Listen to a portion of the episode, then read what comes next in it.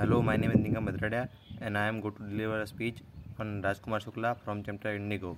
Rajkumar Shukla was born in 23 August 1875 and he was fully determined to take Gandhi to Bihar. Being an illiterate and poor sharecropper from Champaran, he had come to uprise and complain Gandhi about the injustice of the landlord system in Bihar.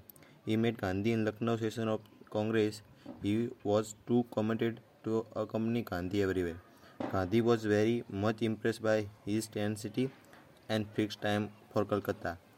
Months passed in waiting. Shukla was sitting on his hunches at the fixed place in Calcutta till Gandhi was free. Finally, both boarded boarded a train to Patna. Gandhiji attempted satyagraha for the first time on the Indian soil in Champaran. This struggle granted the people of the nation with a new zeal of fervor and uh, confidence.